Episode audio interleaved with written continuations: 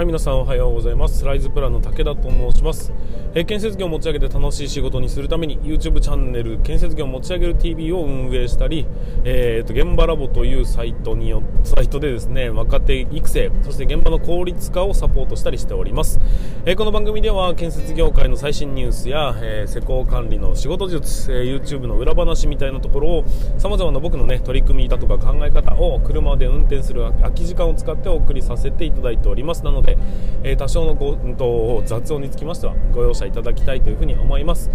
はい、えーと、本日は2022年の3月14日ということで、えーと、ホワイトデーということになります、えー、先月2月14日の日は、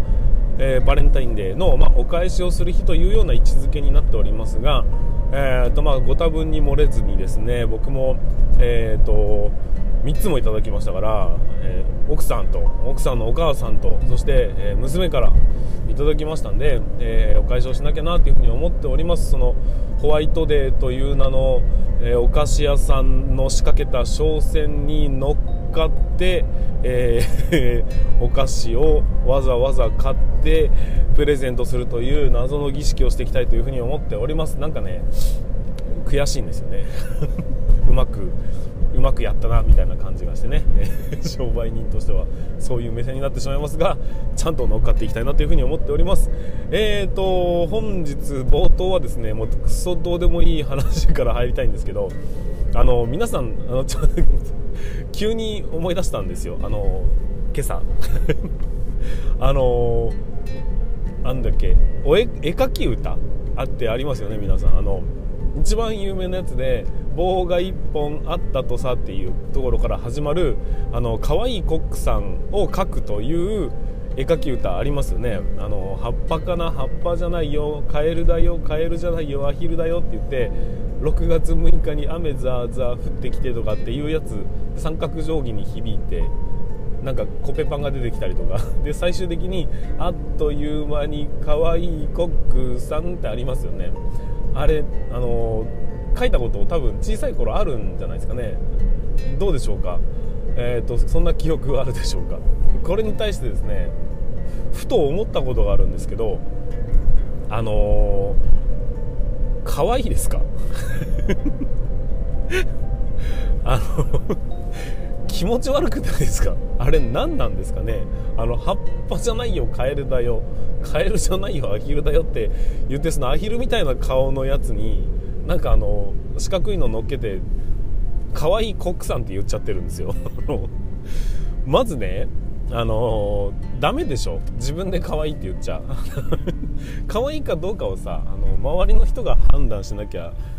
いけないじゃないですか。なのにあの自分で可愛いって言っちゃダメだよなって思うんですよ。っていうか自分で可愛いって言わなかったらあれ可愛いああいうの絵がいきなり描いてあったらね可愛い奥さんだなんてものは多分誰も気づかないと思うんですよ。うわ気持ち悪いって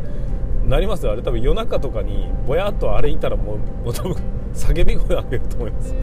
なんか腹立ってきて。なんだこれと思って。あのー、なんでしょうね。自分で可愛いって言わなきゃ可愛いっていうことに気づかれないのはそれは可愛くないからだよねって思っちゃうんですよ。あのルパン三ルパン三世の真似をするときにねおいらルパン三世っていうモノマネあるじゃないですか。あれ反則だと思うんですよ。だってモノマネとで自己紹介しちゃったらそれ誰か分かっちゃうじゃないですか。だからあのー、ダメだよなって思います。元カノの話をしてるのか分かんないけど言えば言うほど面白くなってきて ああおかしい。なんだあれ。誰が誰が考えたんだろうはあ そんな感じでした。はい。ということで、えー、本日もわけわかんない話でスタートさせていただきたいと思う。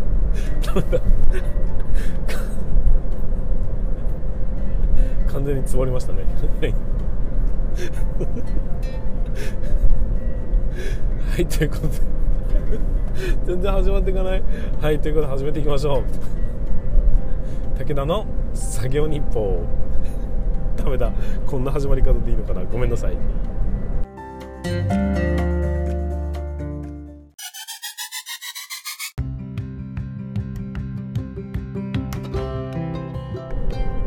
ということでここからは、えー、建設業の最新ニュースということでお伝えさせていただきます。ちょっと先ほどは完全につぼってしまいました。申し訳ありませんでした。えー、っとまあここからはですね ちゃんとやっていきたいと思います。くだらない話でしたね。はい。でえー、っと、まあ、建設業界の最新ニュースだとか、えー、最新技術デジタル化みたいなところに、えー、特化してですね、えー、っと皆さんに一つずつ毎日ねお届けしたいなというふうに思っております、えー、今回のピックアップニュースは何かと言いますとえー、イマジオムっていう会社があるんですがそちらがですね画像ファイルの分類を効率化する、えー、ビュークラッシュファイヤーというものを、えー、作りましたっていうことで、まあ、ソフトウェアなんですよ。パソコン用のね、えー、なんですけども。これ何かというと,、えーと、大量のねうんと、まあ、どこの業界でもそうなんですが、えーと、大量の写真画像っていうものが、えーと、存在するしますよね、えーとまあ、製造業でもその生産過程みたいなものを写真に収めてみたりとかあとは当然建設業界においては、えー、工事写真というものをね、えー、と一つの現場で数千枚、まあ、多ければ数万枚数十万枚と撮ることがあると思うんですよ。でね、えー、これを、えーと、全部撮った暁には、えー、皆さん地獄の、写真整理という、え仕事が待ってるじゃないですかこの仕事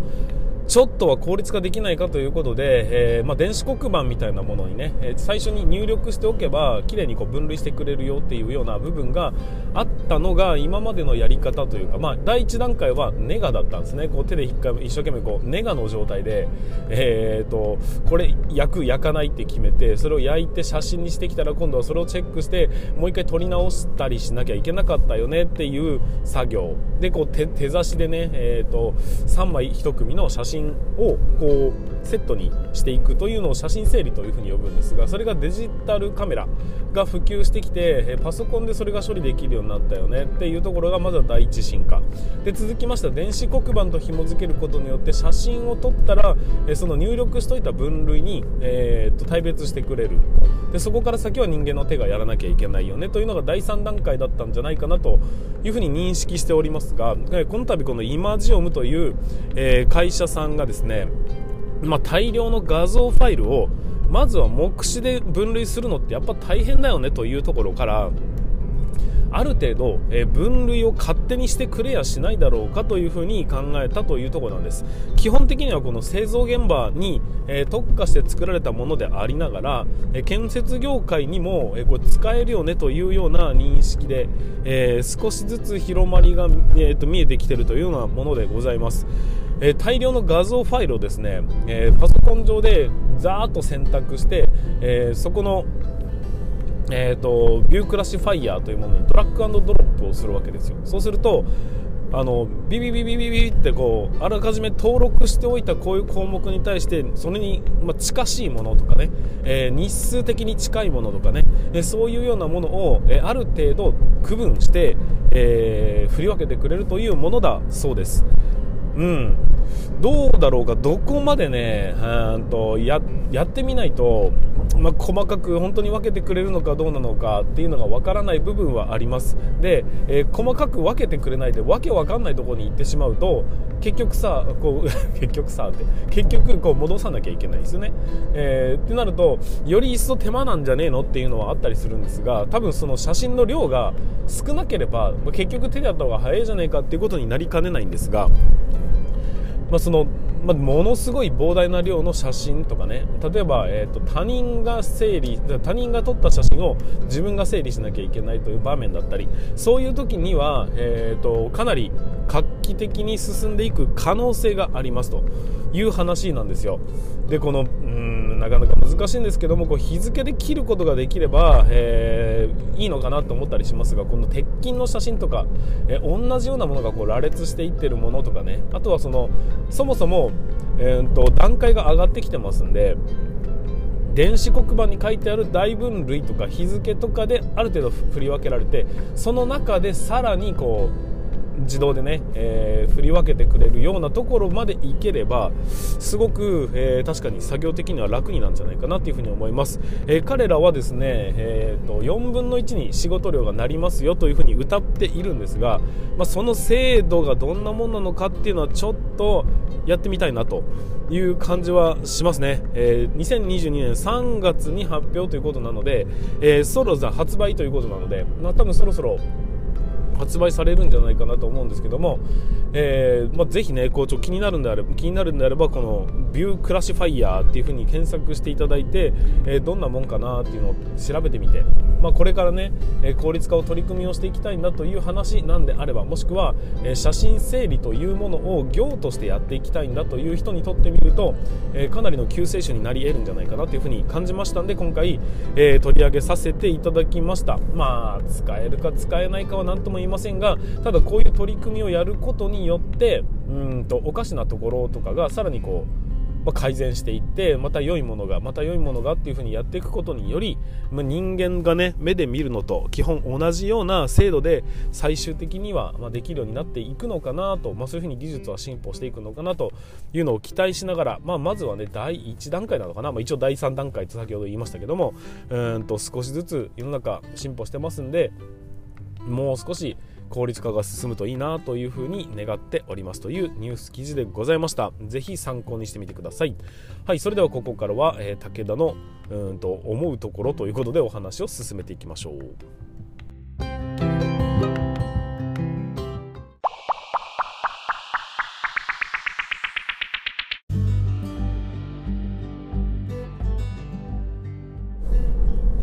ということでここからは、えー、僕の話を聞いてくださいということで進めていきましょう。えーと今回のテーマは何かと言いますと建設業の生き残る策は2つしかないんです。っていうお話をしたいというふうに思います。えーと、どこから話そうかな、えーと、昨今ではですね建設業界オワコン説っていうのが出てきまして、えー、まあ、特に若い人たちが全然入ってこないと,、えーとまあね、特に団塊の世代の人たちが75歳になるのが2025年ということであと2年かな？2024年だっけ？忘れましたけど、えー、その人たちが一気にガサッといなくなりますと。でそのうんと後追いの人たちだって当然当然たくさんいるんです。55歳とかね、えー、以上の人たちっていうのも、うんとその技術を受け継いだ人たちというかその魂をまだ残した人たちというのはたくさんいたんですよ。ですがえこれもですねあと10年15年経った時にはがっさりいなくなります、え建設業界というかまあそうだな日本全体がそうなんですけども現在はね、えー、少子高齢化と言われる時代に入ってきましてえー、完全な逆ピラミッドを描くような形で人数が減ってきているというのが現状なんですよ。でねうんと当然建設業界だって同じようにこう減っていくという形にはなるんですが、えー、日本人のというかその日本国民の人数の逆ピラミッドよりもさらに鋭くと言いますか、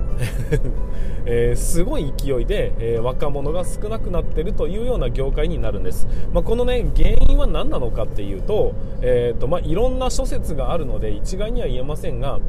なんとなく入りづらい空気感っていうのが多分あるんじゃないかなっていうふに思うんですよ。で例えばその残業がどうのとかお金がああだとか安定がどうのとか、まあ、いろんなね理由があると思うんです。古臭いのもそうかもしれないですし人間関係全てなんてなんかやりづれえよとか、えー、体使うのはダセえよみたいなねわかんない。いろんな考え方があるのかもしれませんが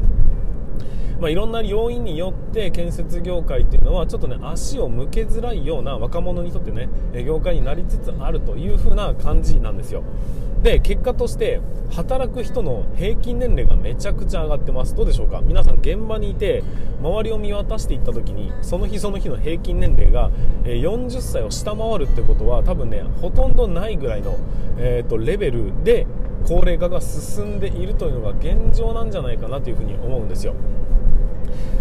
でまあそうだな。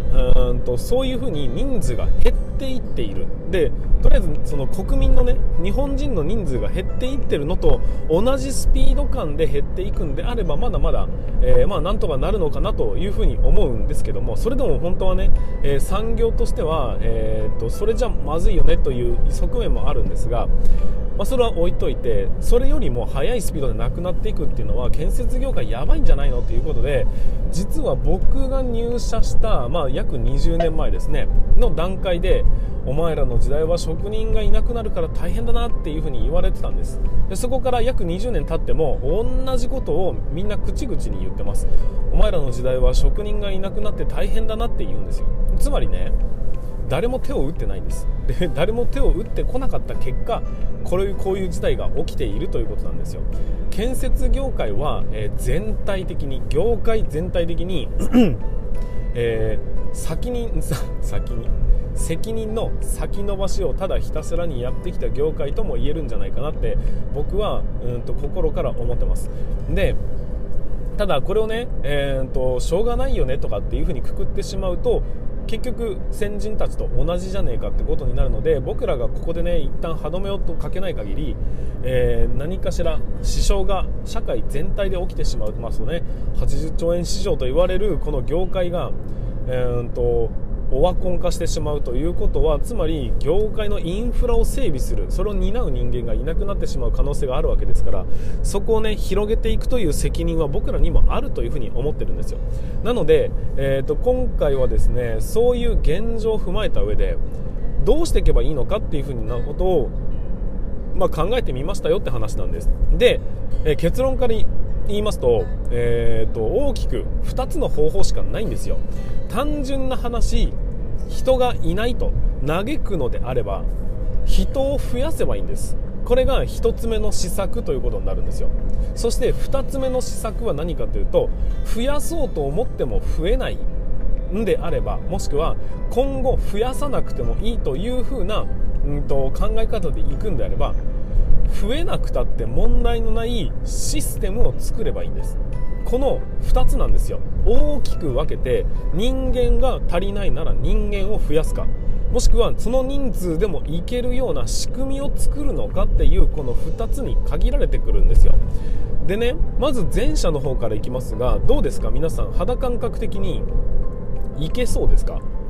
今までずっと数十年間やってきてどんどんどんどん、えー、入る人数が減り続けてきているこの世の中の中この世の中で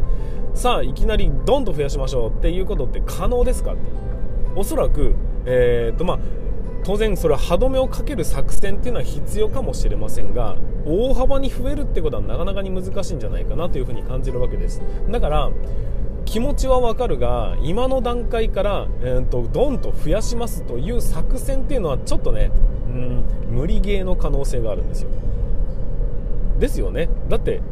無理だったんだもん。いろいろやったけど無理だったんですもんね。えーとまあ、いろんな手を打ってはきたがやっぱ無理だったというふうに話になるんであれば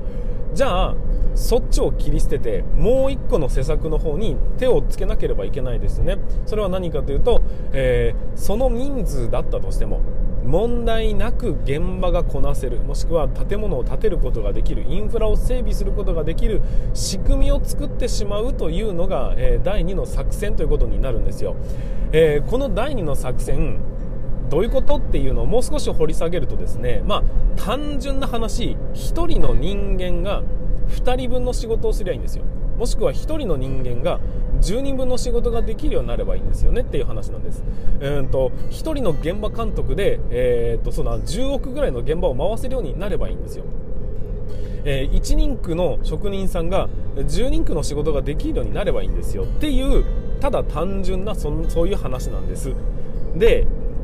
何言うてんのって思ったかもしれないですけどもこれを今まで実現してきた業界っていうのはあるんですよ、えー、今までのそうだな歴史を紐解くと例えば田畑をかんと耕していた、えー、人がいました。1人で、うんと、耕せる面積はこのぐらいですよっていうところから幸運期と言われる、えー、ものが生まれてガラガラガラガラっと押すととてつもないスピードでこう畑を耕してくれるという手動の機械が生まれました。それを今度は、牛に引っ張らせてさらに効率化が進みました。でそこから、えーと、トラクターみたいなものが出てきてね、えー、一気に開墾することができるようになりました。そのトラクター自動で運転できるようになってきた時に、えー、操作をするだけでうんと何何十ヘクタールも、えー、開墾できるようになりました。ってなった時に結局人数は1人なんですが、えー、何十ヘクタールもの田畑をその1人の機械を使うことによって操作することで、えー、畑を耕すことできますよね。これは、えー、単純に効率化なんですよ。1人が何千人分の仕事を生み出すことができた。1人区で1000人区分の、ね、仕事ができるようになったという事例になるんです。だからこういう風な仕組みというものを変えてしまえば1人区が10人区の仕事をするっていうのはまずは無理じゃないよねと、まあ、そういう歴史があるんだから無理ではないよねと。今どうこうではなくて少なくとも無理な話じゃないよというのはインプットしてほしいんです。で、うんと、同じことですよ、あのー、現場監督の方は仕事はねあん頭を使う側だからそれ無理じゃねえのって話になるかもしれませんが、えーと、そういうようなことをいっぱいできてきたじゃないですか。少なくとも、えー、電卓を使ってじゃないな、えー、手計算をするよりも電卓を使う方が早くなって。で電卓を使うよりもパソコンに入力した方が圧倒的に早くなって。で、えーとプログラムを組むことによってその計算すら勝手にやってくれるシステムができてそのプログラムすら AI が勝手に組んでくれるという世の中がやってきてってなると結局ね頭を使う仕事だって一気に何千人区の仕事ができるようになってきてるんですよ。まあ、それをねどう転化するのかっていうのはまあこれからの課題なのかもしれませんが少なくとももう人は入ってこないんだと、まあ、当然入れるように頑張らなきゃいけないです、え企業の責任というのは継続することですから、え継続するためにはある程度ね人数を確保しなければいけない人間を確保しなければいけないそれはあるんですが今まで10人でやってた仕事をこれからも10人いないと終わらせることができないんだにしがみつくのはちょっと待ってくれというふうに僕は感じる次第でございます。まあ、施策としてねそのそんなの無理だよっていうのは全然簡単です。で、えーと、お前らの時代は大変だなって、えーと、問題を先送りにするのも全然構わないんですよ。それは個人の自由なのでそこを咎めるつもりはありませんが現状建設業界ってそうなってきてますよね。その思い描いた通りになってきてますよね。っていうところなんです。だったら動かなきゃいけないんですよ。なんか手を打たなきゃいけないんですよ。でね 1, 1人の人間が10人区の仕事をするために1人の人間が、えーと、10億の現場を、えーと、管理することができるようになるためにはまず何しなきゃいけないですかっていうっていうところをうんともうねだいぶ前からではありますがそろそろ本気で考える時期に差し掛かってきてるんじゃないかなというふうに思うんです。いきなり1人の人間で、えーとまあ、そのな2人3人の仕事をするというのは確かに無理かもしれないです。だけどもともと5人で運営しなければいけない現場を4人で減らしたとしても無理がないとかね。3人にしたとしても無理がないぐらい仕事量をスリムにそして自動化できるところは自動化、えーと、外部に委託できるところは外部に委託するというような仕組みを作ることによって、えーと施工管理だってまだまだスリムにすることができます。5人の現場を3人で運営できるっていうことになったとしたらだって5分の3だから40%の人間がいなくなったとしても同じ効率のね、えー、と仕事をすることができますよね。ってことは仮に40%人数が減ってしまいましたっていう事態が起きたとしてもあなんとかなりますねっていうことじゃないですか。それを解決する策はやっぱりねデジタル化とかテクノロジーっていうところにうんとを無視することにはできないんですよ。デジタル化っていうとこう拒否反応が起きてしまう人っていうのは、えーと、少なからずいるんですがそうじゃなくて、えーと、少なくとも何かを便利にするために生み出されたのがデジタル化だよねっていう。デジタル化をしなきゃいけないからデジタル化をしたんじゃなくて便利にしようとした結果そのツールがデジタル化だったんですよ。だからそれと同じことをやりゃいいだけなのに急にデジタル化って言われてうわ IT かっけーとかっていうことを言ってる場合じゃないわけですよ。少なくとも人数が減ってるんです。でもしもそのね、えー、減ってる人数を増やすっていう方向に転じる策があるならもうそっちにスイッチを切ってやり方を変える必要はないと思います。だって人数増やせるんだからね。今まで通りでいきましょう。ただし人数が減ってるんですよ。でもその人数が減ってることに歯止めをかけられないんですよね。だけど仕事はしていきたい給料はもらいたい、えーと、会社を続けなければいけないとなるんであればもう選択肢っていうのは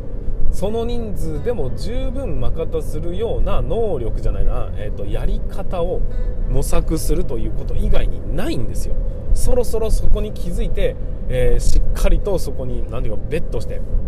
じゃあどうしたらいいのかというところを考えていってほしいなというふに思います、まあ、僕はね、えー、そういうような意味で働き方改革、えーと、効率化というのをね建設業に特化したところを、えー、どんどんアイデアを出しながら、えー、施策を打っていってというようなサポートを、えさせていただく業務も行ってはおりますが、うん、そういうようなところから、え皆さんにお伝えできるところはしっかりお伝えさせていただきたいと思いますしそれに対して皆さんが反応してこなければその反応することがなければ建設業界は僕がジタバタしてたっていうだけで終わっちゃいますんで、えぜひね、えこういう話を参考にして少しでも一歩でも動き出したいと思うんであれば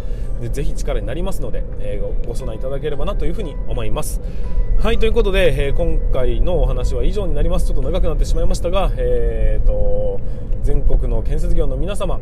えー、ぜひね一歩進むべく今週も頑張っていただきたいというふうに思います。それでは皆さん本日も